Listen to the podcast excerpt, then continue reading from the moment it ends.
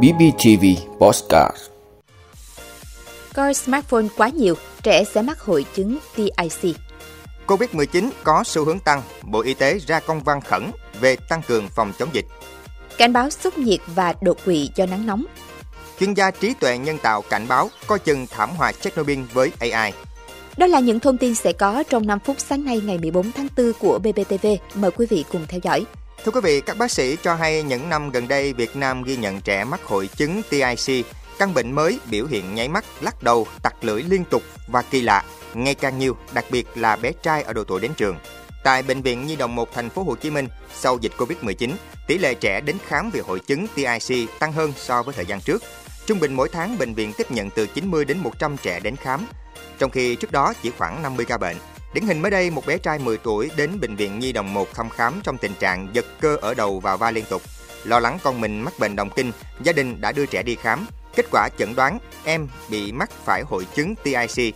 Theo lời kể của gia đình, thì em đã có thời gian dài sử dụng thiết bị điện tử để chơi game. Bác sĩ Duy Tấn Quy, bệnh viện Nhi đồng 1 thành phố Hồ Chí Minh lo ngại hiện trẻ sử dụng rất nhiều các thiết bị điện tử, dùng máy tính bảng, trong đó đặc biệt là trào lưu bắt chước thích thóc dẫn đến mắc hội chứng TIC, làm trung giật cơ, đặc biệt là TIC âm thanh không thể kiểm soát được. Bác sĩ Nguyễn Thành Danh, khoa tai mũi họng bệnh viện Nhi đồng 2 cho hay, trẻ mắc hội chứng TIC vận động biểu hiện rối loạn một số cơ như nháy mắt, liếc mắt, nhăn mặt, nhún vai, giật vùng đầu cổ, gồng bụng, giật mũi, cử động miệng, biểu môi, giật tay. TIC âm thanh đơn giản gồm hắn giọng, ho, hỉ mũi, khạc nhổ, thét lên, sủa, hít gió, tiếng chú rít, lầm bầm. Nhưng cũng có TIC phức tạp kéo dài lâu hơn và gồm nhiều nhóm cơ, vận động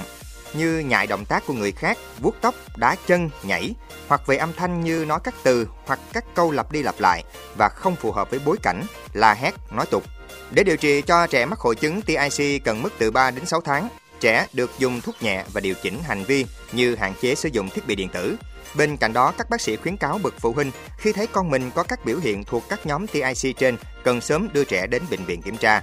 Đặc biệt, phụ huynh cần kiểm soát được thời gian sử dụng thiết bị điện tử ở trẻ, hướng dẫn trẻ tập thể dục thể thao nhiều hơn, hạn chế tiếp xúc với các thiết bị điện tử. Thưa quý vị, trước tình hình dịch COVID-19 có xu hướng tăng, Bộ Y tế vừa có công văn khẩn về việc tăng cường công tác phòng chống dịch COVID-19, gửi Ủy ban nhân dân các tỉnh thành phố trực thuộc trung ương Hiện Tổ chức Y tế Thế giới vẫn đánh giá dịch COVID-19 là tình trạng khẩn cấp về sức khỏe cộng đồng quốc tế trong bối cảnh tiếp tục theo dõi chặt chẽ diễn biến tình hình dịch, sự biến đổi, xuất hiện của các chủng virus, các biến thể mới trong tương lai. Mặc dù trên phạm vi toàn cầu, tỷ lệ nhập viện, chuyển nặng và tử vong đã giảm đáng kể so với một năm trước đây. Tuy nhiên, một số nhóm vẫn có nguy cơ cao chuyển nặng hoặc tử vong khi mắc bệnh, bao gồm nhóm người cao tuổi, người mắc bệnh nền, người bị suy giảm miễn dịch, phụ nữ mang thai, Do đó, cần tập trung ưu tiên bảo vệ các nhóm đối tượng này. Các dịch bệnh truyền nhiễm khác như tay chân miệng, sốt xuất huyết, cúm cũng có nguy cơ gia tăng số mắc dẫn đến gây nguy cơ dịch chồng dịch. Bộ Y tế đề nghị Ủy ban Nhân dân các tỉnh, thành phố trực thuộc Trung ương chỉ đạo tiếp tục quán triệt và thực hiện nghiêm các chỉ đạo của Chính phủ, Thủ tướng Chính phủ trong công tác phòng chống dịch COVID-19 và các dịch bệnh truyền nhiễm khác. Các tỉnh, thành phố tuyệt đối không được chủ quan lơ là, mất cảnh giác, và thực hiện hiệu quả các biện pháp phòng chống dịch theo nghị quyết số 38 của Chính phủ, kế hoạch phòng chống bệnh truyền nhiễm năm 2023 tại quyết định số 1331 của Bộ Y tế. Thưa quý vị, vào mùa hè nhiệt độ tăng cao, người già, người có bệnh lý nền dễ cảm thấy mệt mỏi, quên sử dụng thuốc làm tăng nguy cơ đột quỵ. Việc dùng rượu bia để giải khát khi nóng, ngồi phòng máy lạnh rồi đi ra ngoài nắng hoặc ngược lại khiến nhiệt độ thay đổi đột ngột, cơ thể chưa kịp thích nghi tắm nước lạnh ngay sau khi đi nắng về đều là những yếu tố nguy cơ làm tăng tình trạng sốc nhiệt đột quỵ. Các đối tượng thường có nguy cơ bị sốc nhiệt và đột quỵ do thời tiết nắng nóng bao gồm trẻ em, người từ 65 tuổi trở lên, người có bệnh nền hay bị bệnh mãn tính như bệnh tim mạch, tăng huyết áo, đái tháo đường, rối loạn chuyển hóa, người sống trong vùng đô thị ít cây cối và bóng râm, người có thói quen uống rượu bia hoặc hút thuốc quá nhiều, người thường xuyên làm việc hoạt động dưới trời nắng, đặc biệt là vào giữa trưa, người uống không đủ nước, khi bị sốc nhiệt, đột quỵ do nắng nóng, người bệnh sẽ có những biểu hiện ban đầu điển hình như mệt mỏi, tê yếu, mặt đỏ, môi, da khô, mạch nhanh, thở nhanh, đau đầu, chóng mặt, vã mồ hôi, hoa mắt, khó thở, thở gấp, trụy mạch, sốt cao từ 39 đến 40 độ C, hôn mê. Các biểu hiện của hai tình trạng tương đối giống nhau nên có thể gây nhầm lẫn, chậm trễ cấp cứu. Người bệnh bị sốc nhiệt đột quỵ nếu không được điều trị kịp thời sẽ gặp nhiều biến chứng nguy hiểm về thể chất và tinh thần, cụ thể như liệt tay chân, rối loạn ngôn ngữ, viêm phổi, trầm cảm. Thậm chí một số trường hợp không can thiệp cấp cứu kịp thời khiến người bệnh sống thực vật, tử vong. Thưa quý vị, với các mô hình ngôn ngữ lớn được xây dựng trên một lượng lớn dữ liệu, chẳng hạn như GPT-4 kết hợp từ khoảng 20.000 đến 30.000 tỷ từ. Sau đó, các hệ thống được huấn luyện thêm bằng cách điều chỉnh ngẫu nhiên hàng ngàn tỷ tham số, với mục tiêu cuối cùng là cải thiện khả năng dự đoán từ tiếp theo trong một chuỗi của mô hình. Kết quả là một hệ thống AI có thể trò chuyện theo cách cực kỳ giống với con người, khiến một số chuyên gia tin rằng chúng đang nói chuyện với tâm trí thực.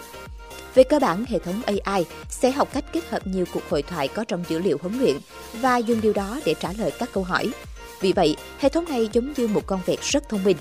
Tuy nhiên, khi được yêu cầu thực hiện các nhiệm vụ như cung cấp bằng chứng toán học dưới thể thơ Sonnet của Đại thi hào Shakespeare, các mô hình có thể tạo ra kết quả đầu ra vượt xa những gì có trong dữ liệu huấn luyện. Điều này dẫn đến mối lo ngại rằng các mô hình AI đang tạo ra các mục tiêu và mẫu hành vi của riêng chúng mà các nhà khoa học máy tính không thể hiểu hoặc kiểm soát. Chuyên gia trí tuệ nhân tạo, giáo sư Stuart Russell cho rằng nếu không bị cản trở, kiểu phát triển vô kiểm soát trên có thể dẫn đến thảm họa Chernobyl với AI. Hiện nay, các chính phủ trên thế giới đã nhận ra những rủi ro tiềm ẩn liên quan đến AI và nhiều nước đang soạn thảo các dự luật kiểm soát AI.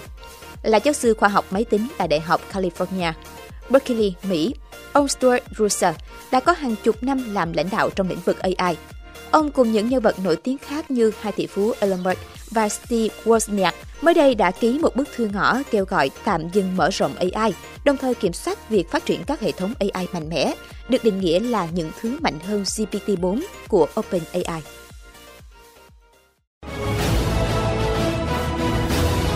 Cảm ơn quý vị đã luôn ủng hộ các chương trình của Đài Phát thanh truyền hình và báo Bình Phước. Nếu có nhu cầu đăng thông tin quảng cáo ra vặt, quý khách hàng vui lòng liên hệ phòng dịch vụ quảng cáo phát hành số điện thoại 02713 887065. BBTV, vì bạn, mỗi ngày.